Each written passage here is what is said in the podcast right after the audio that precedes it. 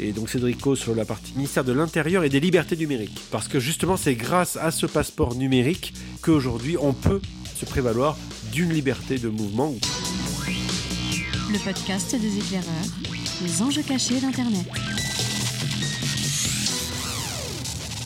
Salut tout le monde, bienvenue, ce sont les éclairs du numérique comme chaque semaine, dose normale de décryptage, de prospective de mauvaise foi, on va faire dans la prospective et même dans la dystopie aujourd'hui, ça fait longtemps qu'on n'avait pas fait ça mais ça nous manquait un peu. Et on va vous offrir un épisode Covid 2025, vous en rêviez, nous allons le faire avec Fabrice Epelboin, salut Fabrice. Salut. Et avec Damien Douany, salut Damien. Eh salut on est en 2025 donc, tout le monde ferme les yeux, 2025. Le Covid fait moins de dégâts qu'il en a fait auparavant, mais il est devenu très saisonnier, comme une grippe en fait. Et tous les hivers, globalement, il y a des phases de Covid qui reviennent et qui ont changé la donne, monsieur Epelboin. Alors il faut quand même, on, a augmenté malgré tout les capacités hospitalières, donc c'est devenu l'équivalent d'une très vilaine grippe chaque année et euh, le, passeport vaccinal qui a été introduit en, 2021, vous vous en souvenez tous, et qui était censé être temporaire, bah c'est devenu quelque chose de quotidien qui nous accompagne. il, faut euh, montrer patte blanche pour euh, rentrer dans le métro, pour rentrer dans les magasins, pour rentrer dans n'importe quel espace public. Au final, aujourd'hui, à quelques rares exceptions près. Dans les périodes concernées, c'est-à-dire dans les périodes où il y a des, vraiment des, poussées de, Covid. Le reste du temps, ça va, on circule à peu près dans. Oui, c'est-à-dire six mois par an, euh, effectivement, on est obligé de, de, badger avec ces fameux QR codes dans quasiment tous les espaces publics. Alors évidemment, à la campagne, ça se passe pas du tout comme ça. Euh, il y a un mode de vie qui est très très différent maintenant. Mais dans les grosses agglomérations, on, peut dire qu'on est, euh, ce que disent beaucoup de monde aujourd'hui, hein, dans une forme de dictature, de Big Brother, six mois par an. Donc on a six mois de liberté, ce qui finalement est pas si mal par rapport à, la période 2020, 2021, 2022. Mais euh, on, est encore loin d'être sorti de là et surtout on ne voit plus la sortie. Plus personne n'imagine qu'il va en être autrement tôt ou tard. On, a tous ces grandes périodes de vaccination avant la période hivernale, avec ces vaccinogromes qui sont devenus finalement quelque chose de saisonnier eux aussi. Parce qu'on a des variants qui sont tellement nombreux qu'on est obligé de se revacciner toutes les années quasiment. Donc ça c'est Oui, chaque, année, voire parfois deux fois par année. Souviens-toi en 2024, euh, on, a des grandes sessions de vaccination, mais on va dire qu'aujourd'hui c'est relativement bien maîtrisé. Euh, par contre, ce qui s'est vraiment installé dans le territoire, c'est cette euh, obligation de montrer patte blanche à, tout moment, et puis le fait que à partir de 2023, ce passeport vaccinal a eu des fonctionnalités qui n'avaient plus rien à voir avec, on va être clair, hein, plus rien à voir avec quelques raisons sanitaires que ce soit.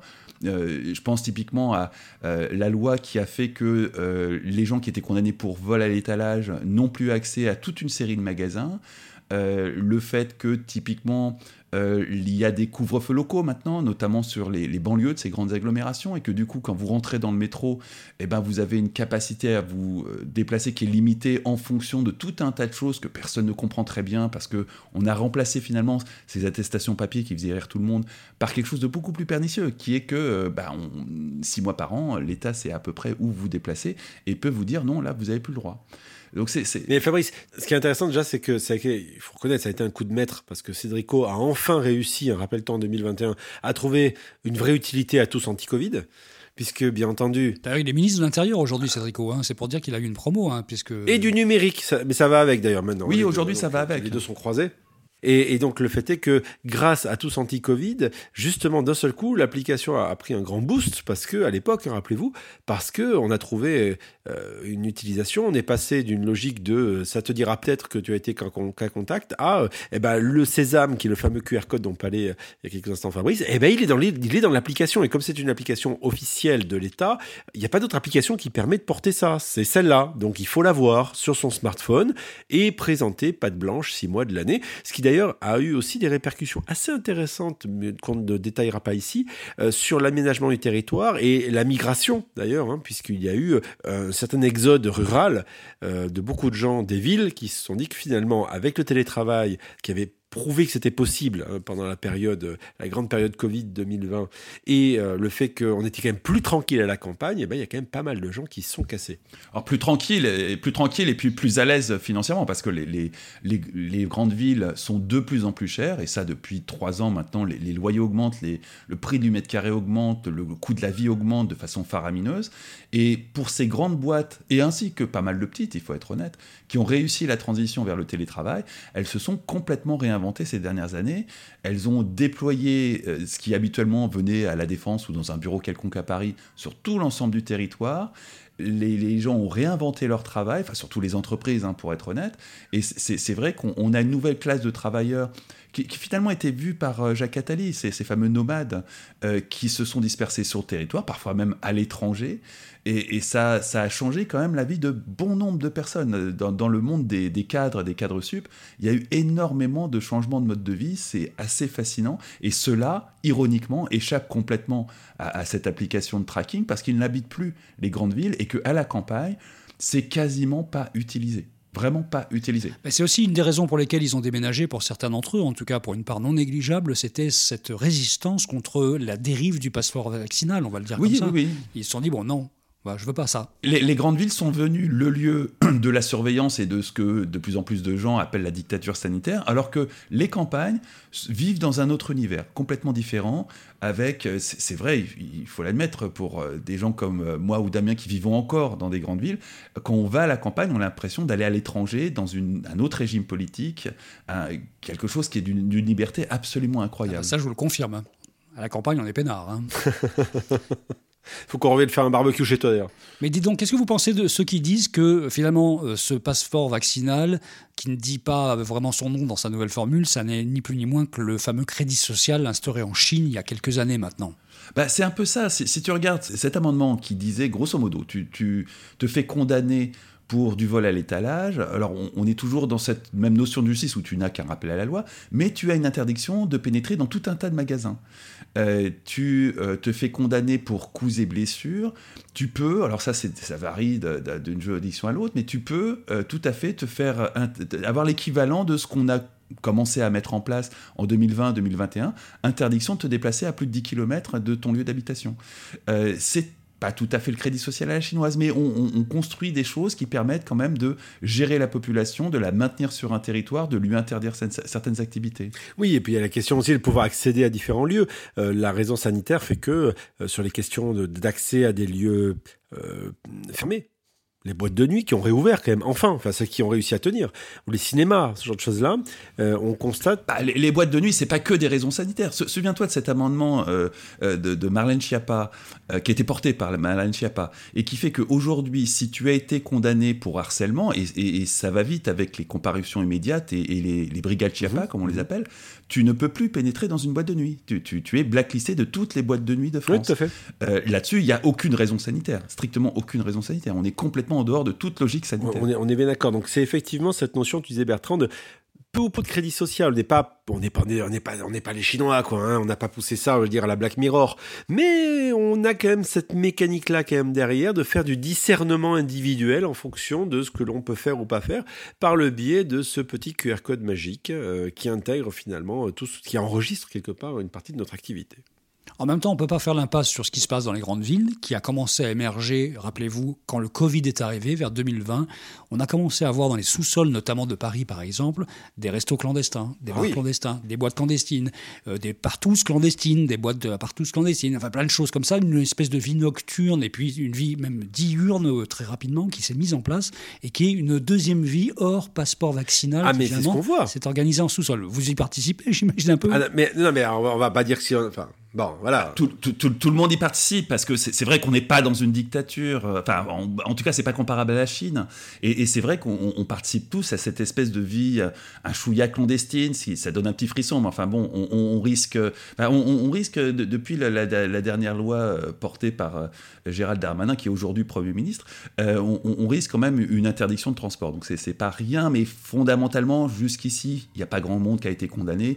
Donc tout le monde va dans ces restos clandestins, dans ces fêtes clandestines, dans, surtout euh, en période hivernale, quand tout le monde est traqué. C'est vrai qu'il y, a cette vie clandestine qui apparaît et qui, pour beaucoup, s'apparente à une espèce de, bodega euh, euh, sous cloche c'est pas inintéressant d'un point de vue artistique ce qui se passe à Paris en ce moment d'ailleurs. Mais on, l'a vu apparaître effectivement à l'orée de 2021, cette notion un peu de, euh, de, de, backroom qu'on a vu apparaître dans ces différentes, aussi bien dans les restaurants que dans les boîtes de nuit ou ailleurs, euh, très discrètement, euh, qui rappellent les heures de la prohibition d'ailleurs, hein. c'est-à-dire ces logiques de speakeasy. Vous savez, les speakeasy, c'était les salles privées qu'on avait dans les arrières restaurants et par lesquels il fallait accéder via quelque chose qui ne ressemblait pas à une porte. Vous voyez, derrière, par exemple, une porte dissimulée derrière une bibliothèque, eh ben, on, est là-dedans. Donc on a vu réapparaître ça.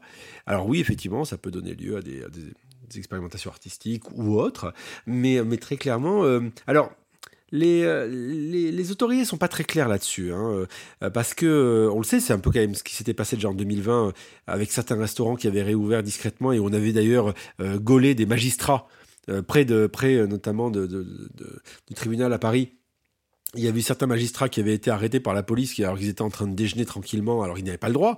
Euh, on constate quand même que euh, euh, bon voilà ces endroits-là il y a certains qui sont plus ou moins tolérés et parce que on y croiserait certains hommes et femmes politiques justement et donc la police ferme un peu les yeux des fois sur le contrôle de ces fameux passeports sanitaires. J'ai une question pour Fabrice. Est-ce que tu sais ce qu'est devenu ce collectif international? Il y avait vraiment des gens, des Américains, des Sud-Américains, des Européens, même des Asiatiques, qui avaient réussi à pirater les serveurs pourtant ultra protégés de Microsoft et qui recensaient en fait toutes les données du passeport vaccinal. Est-ce que tu sais ce qu'ils sont devenus? Parce que on sait qu'ils avaient réussi à rentrer dedans pour essayer de fabriquer des, des espèces de faux passeports numériques et que finalement on n'a plus entendu parler de cette histoire-là du jour au lendemain dans les médias. Oh ben, il est vraisemblable hein, qu'il soit lié avec les faux passeports vaccinaux qu'on peut aujourd'hui euh, acquérir sur. Euh, euh, c'est même pas le darknet. Hein, ah ouais, tu penses mhm. bah, et quelque part, tout le savoir-faire pour faire ces faux, quelque part, doit bien résider. Il y a vraisemblablement un lien entre ces deux trucs-là. Ceci dit, là, pour le coup, c'est sanctionné très durement euh, par la loi, et là c'est vraiment 15 euh, ans de prison. Donc c'est pas quelque chose avec lequel j'irai m'amuser. C'est quelque chose qui est utilisé par euh, des mouvements politiques underground, comme par exemple le Rassemblement national qui a été interdit en 2022, ou, ou le mouvement des Gilets jaunes qui aussi a été interdit en 2022, ainsi que tout un tas de courants. Enfin, comme, vous savez, il y a énormément de courants politiques qui ont été les uns après les autres censurés. ça a commencé avec le CIF, ensuite Génération Identitaire. Puis il y en a eu des centaines comme ça qui, qui sont passés dans la clandestinité. C'est plutôt dans ce genre de milieu euh, qu'on va trouver ces, faux passeports vaccinaux. Et, euh, mais, là pour le coup, autant aller dans des restaurants clandestins, on, sait tous qu'on risque vraiment rien quoi. C'est pas euh, la loi est pas appliquée on, le risque est minime et finalement tout le monde le fait. Autant jouer avec du faux passeport vaccinal c'est très très sévèrement sanctionné et c'est quelque chose qui va vraiment transformer radicalement votre vie. C'est minimum 10 ans de prison. Même avec des, un juge bienveillant, il y a une peine planchée de 10 ans, ça calme quand même. Et puis il y a eu la fameuse tokenisation des points de valeur vaccinaux là, qui, euh, qui s'échangent finalement. On, dit dans les médias, mes enfants toujours d'une tonne, que c'est quelque chose qui est très très énorme sur le dark web. Enfin, ils sont toujours pas arrivés à comprendre ce qui se passait sur le dark web et euh, qui aurait un marché absolument colossal en sous-main là-dessus. Vous y croyez à ça ou pas? Non, je pense que c'est un, un, gadget. J'y crois pas du tout. Moi, personnellement, je n'y crois pas un instant. Je pense que ça fait partie des énièmes lubies journalistiques sur euh, le, dark web et tout ce qui s'y passe. Ça serait vraiment à la marge, quoi. Oui, oui, c'est. Moi, moi, moi, je, moi, alors, moi, je n'ai pas vu. Hein. J'en ai entendu parler. Euh, conceptuellement parlant, ça pourrait être tout à fait faisable. Euh, très clairement, par une, effectivement, une mécanique de, de sorte de NFT hein, qui, qui, permet de, donc, de tokeniser certains points, quand, un peu comme les points, les points automobiles hein, sur votre permis quand vous en avez vous n'en avez plus. Euh, donc là, l'idée, c'est d'essayer de récupérer des, points vaccinaux. Euh, je, ne sais pas. J'en ai pas vu de, de, de, moi, de mon propre chef, donc c'est un peu difficile. Est-ce que c'est une lubie? Est-ce que c'est vrai? Bon, on dit beaucoup de choses hein, autour de, tout ça aujourd'hui. Alors, ceci dit, il faut quand même. C'est pas des points. On est là pour le coup dans ce qui se rapproche le plus du crédit social chinois. Oui, oui, tout à fait. On appelle ça points vaccinaux. Euh, ils ont imposé le, vocabulaire comme ils ont imposé vidéoprotection, mais la réalité, c'est que, que, ça ressemble quand même beaucoup à du crédit social. Mais théoriquement, je ne devrais pas être en mesure de transférer mon crédit social à quelqu'un d'autre, sauf dans le cadre d'une décision de justice. Euh, et, l'existence d'un marché noir me paraît quand même très très douteux. Il y, a quand même un ou deux cas hein, qui sont apparus un peu bizarres de personnes qui étaient décédées dont on retrouvait quelqu'un qui utilisait le passeport vaccinal de cette personne. On n'a pas trop compris comment la transmission avait été faite, parce que comme tu le dis, ça n'aurait pas dû arriver. Euh, est-ce qu'il y a eu un marché noir, une transmission de ce QR code? Est-ce que c'est un faux QR code? Est-ce que l'information et l'identité de la personne a été dérobée de manière numérique?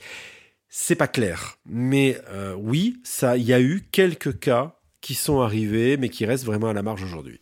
Il y a quand même euh, quelques résistants des cités, j'ai envie de dire, qui sont là depuis euh, des années, qui refusent de se faire vacciner. Euh, donc finalement, ces gens-là sont mis au banc des activités sociales d'une certaine façon, pour certains d'entre eux. Ces gens-là ne sont pas sortis au-delà de la banlieue parisienne, c'est-à-dire 10 km globalement du centre-ville de Paris, depuis 4 ans, 5 ans maintenant. Ah, pas, pas, que Paris, tu as, tu, as des, tu as, des, cités près de Lyon, près de Toulouse, enfin bon, on les connaît. Hein, oui, dans les grandes villes. Je, je, voilà, mais qui effectivement, pour plein de raisons, sont devenus des lieux de d'exfiltration euh, de ces personnes-là. On, les met là. Effectivement, à l'époque, on les mettait. Euh, elles étaient ici, malheureusement, parce qu'elles n'avaient pas trop d'argent ou autre. Bref, il y avait une sorte de paupérisation qui se créait. Là, aujourd'hui, euh, on, met un peu ces personnes-là parce qu'on veut les éloigner, justement, de, des différents centres urbains. Oui, tout à fait. Après, on, les éloigne. Enfin, c'est la décision qui a été prise de ne plus les accepter dans le système de santé publique, quand même, a, vachement contribué à les isoler. Hein. C'était lourd de conséquences pour ces gens-là, parce qu'aujourd'hui, ils ont vraiment disparu des écrans radars on c'est quand même assez lamentable d'un point de vue humain ce qui s'est passé à ce moment-là. Ça, date de, 2023, hein. ça fait partie des toutes premières euh, grandes politiques de santé publique mises en place par le, euh, le gouvernement Macron 3. C'est quand Darmanin est arrivé Premier ministre en fait. Hein.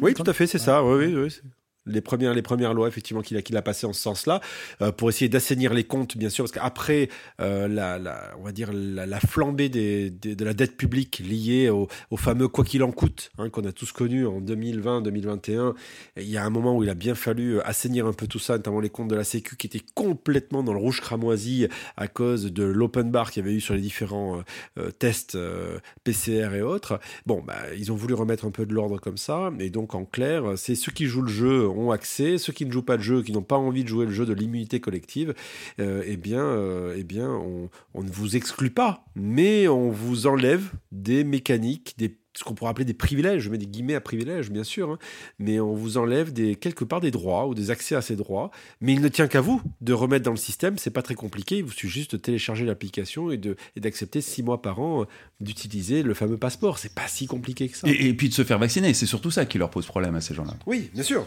bien sûr, bien sûr, oui, tout à fait. Le passeport est délivré bien sûr, euh, et validé sur l'application numérique à partir du moment où il y a une validation du fait que tu t'es fait vacciner, bien entendu, c'est lié.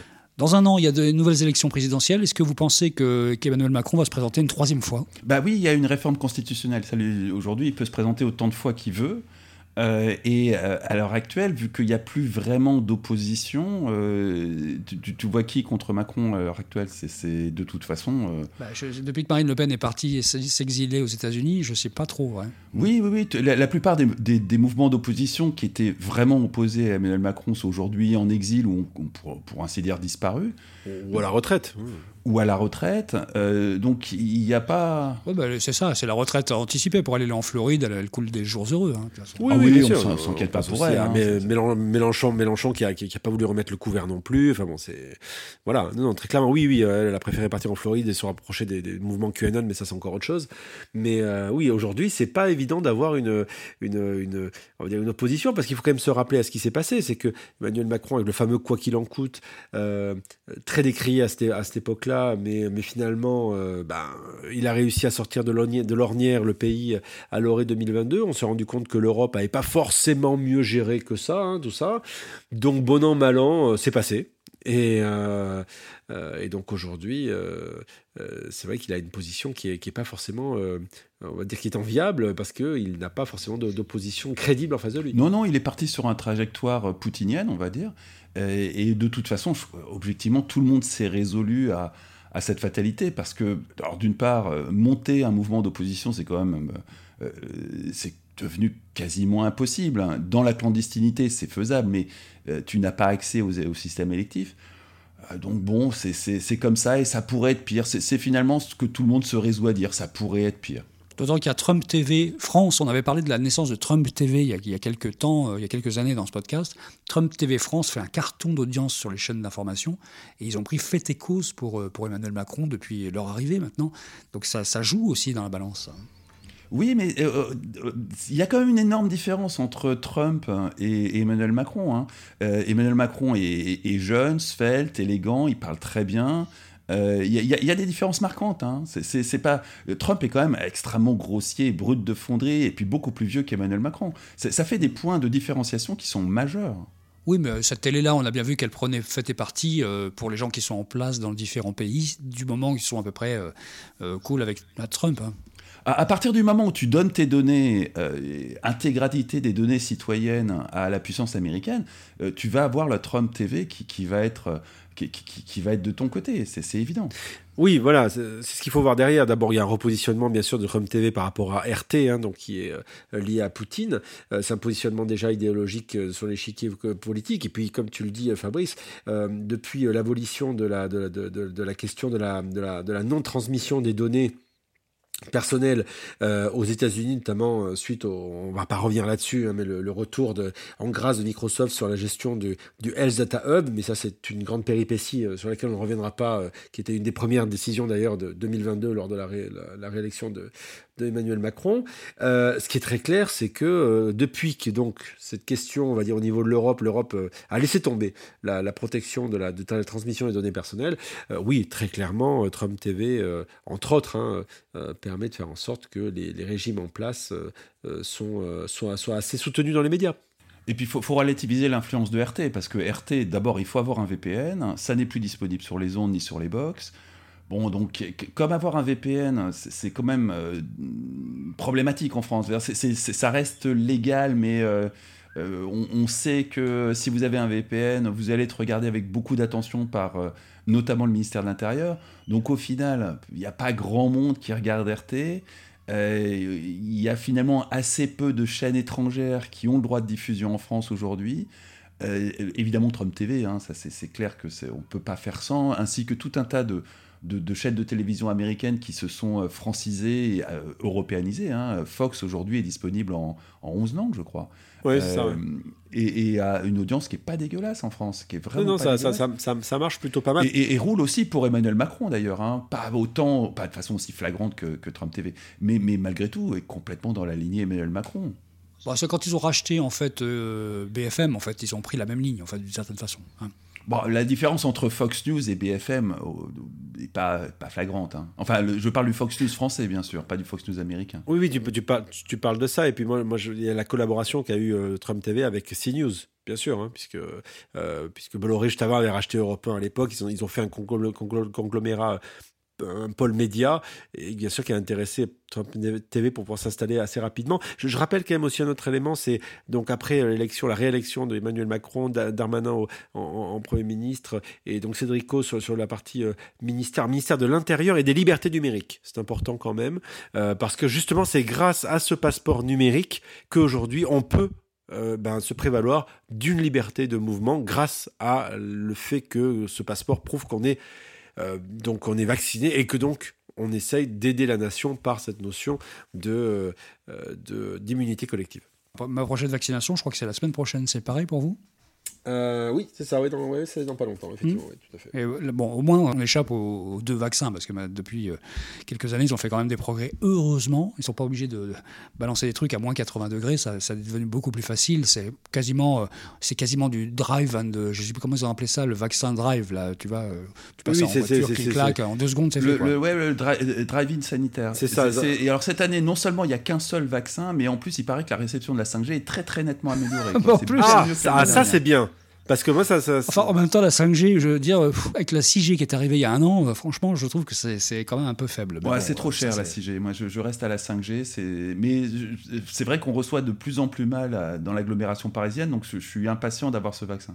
Bah écoute, moi aussi, finalement. Parce que même à la campagne, ça reste un vaccin qui me permettra de circuler partout où je veux, à la différence des grandes villes où c'est quand même plus euh, limité. Bon, bah, merci beaucoup euh, pour euh, ce, ce petit coup de projecteur sur euh, Covid euh, 2025. Et puis, eh ben, on continue à vous raconter cette histoire-là, évidemment. Et puis peut-être qu'on on va faire une vraie dystopie 2030 hein, dans, dans quelques temps. On s'en reparle dans quelques temps. Bonne semaine Allez, salut Et ben à la semaine prochaine.